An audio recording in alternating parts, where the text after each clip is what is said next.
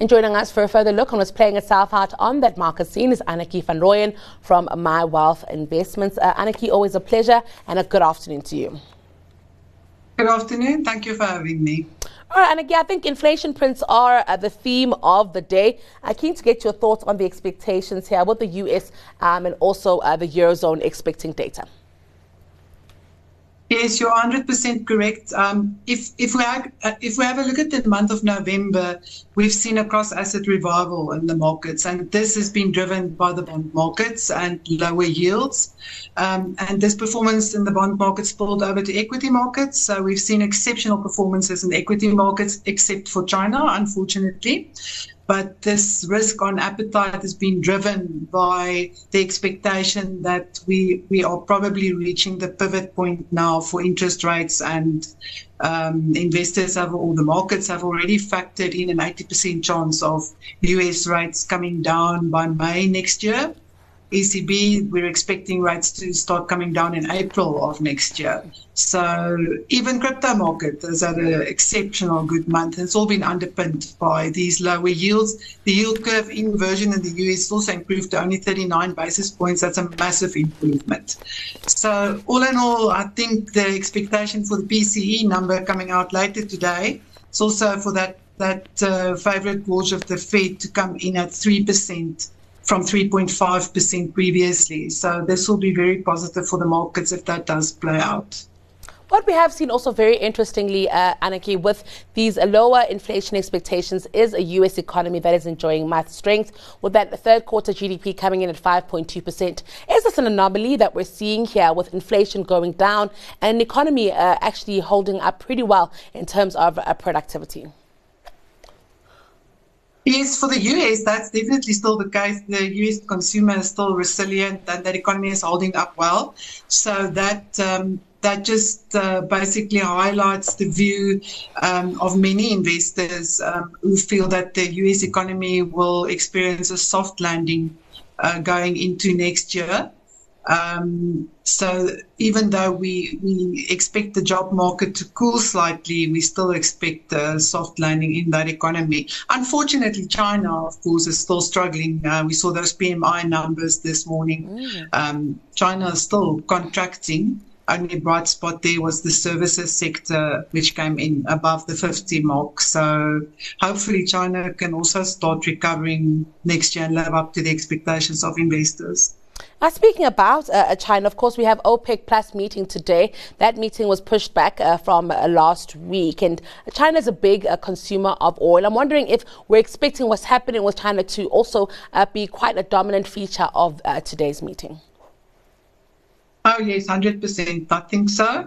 Um, and the focus, I think, definitely will be on added supply cuts going into next year.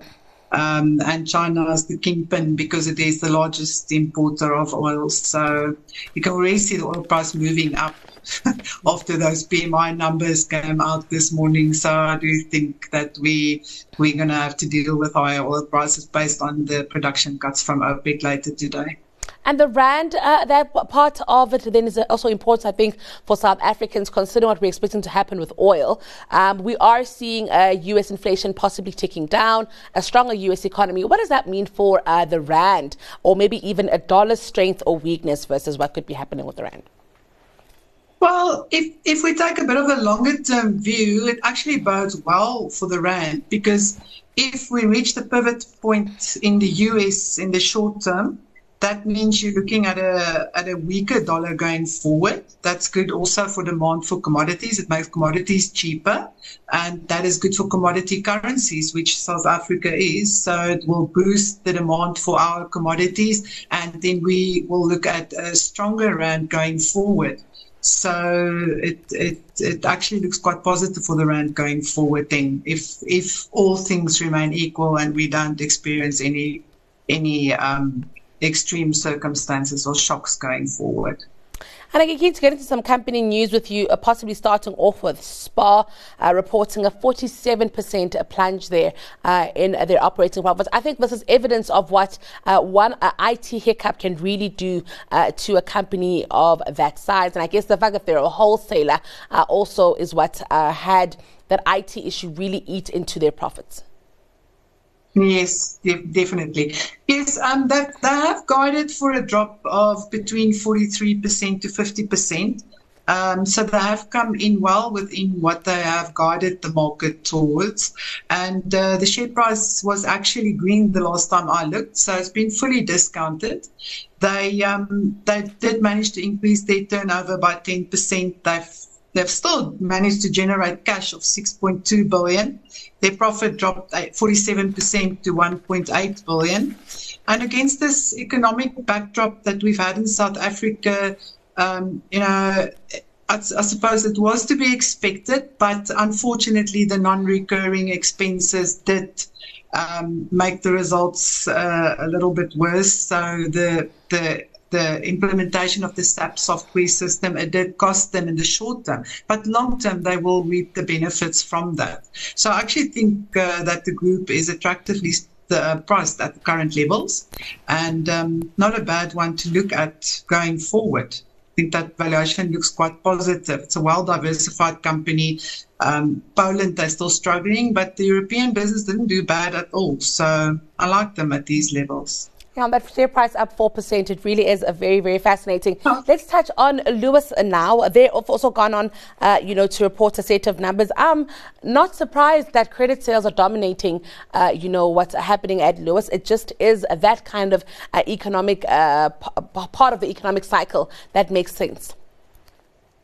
Yes, yes, 100%. So that was also quite a solid result. Um, like you rightly say, it actually makes sense that demand for for credit sales actually pick up um, in this environment. One just has to be cautious that it doesn't spiral out of control, but I don't think we are there just yet.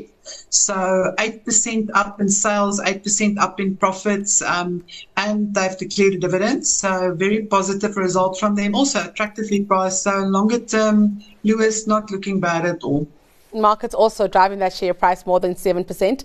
And again, I'm keen to get your stock pick uh, in a bit, but first let's reflect on counters that have found favor with your industry peers. My stock pick is uh, S&P Global.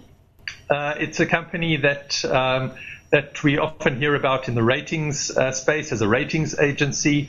Uh, they run the market indices, uh, the S&P indices. That's a big part of their business. Um, they provide market data as well. They've got a commodity insights business and other industry insights um, operations. And I think it's one of those businesses that we like because it fits the the quality. Um, it's got quality attributes and growth attributes, um, and uh, I think you know, you it's one stock that you can buy and hold and uh, just watch it grow its earnings, uh, show you great returns on capital, and, and continue compounding into the future. Uh, and those are the kinds of stocks that we really like. The biggest mistakes I've made in investments, uh, luckily enough, most of them eventually did pay off, was to try and catch a falling sword. You know, where a company hits a bad patch and the share price collapses and I buy too soon. So I'm fully aware that Bidvest might be one of these, but uh, normally I've made these mistakes with um, with truly cyclical companies, and that's one thing Bidvest is not is a truly cyclical company. It's actually, you know, as I said earlier on, maybe one of these compounding companies, mm. and because it's taken such a pounding in the last couple of days since that uh, trading update that that they gave through us I think it shows really nice value at these levels. We all know what it's in. You know, we we, we might not realize it, but we touch a Bidvest product or a Bidvest service virtually every day of our lives. I'm going for Eli Lilly. Um, I just think this is a big industry these weight loss drugs, the obesity drugs, the diabetic, you know, diabetic drugs are big. Look, they've also got Alzheimer's, which is very close to me as well, which I watch with great interest to see if they're making any progress there. I said you've displayed any signs yet of Alzheimer's, so we'll tell so, you. Um, I, I, think this is going to be a bigger industry than, than we imagine in the pharmaceutical side. And the numbers being brandished about, which I don't want to quote because I'm probably going to get wrong. Mm um, don't dismiss it. And I think the consequences of this are, are significant as well. In other words, it can have issues in other industries. Right, again, keen to get your thoughts on some of those. Eli Lilly, uh, Bidvest, as well as S&P Global. I actually agree um, with all of them. I think the most exciting of them all is Eli Lilly, probably by far the most expensive as well. But I think that that PE can and it can unwind pretty quickly if the growth is there. And what makes it so exciting um, is the the drugs that they use for the treatment of diabetes. And there's one specific drug in in in their product range that might be used as a chronic weight management drug.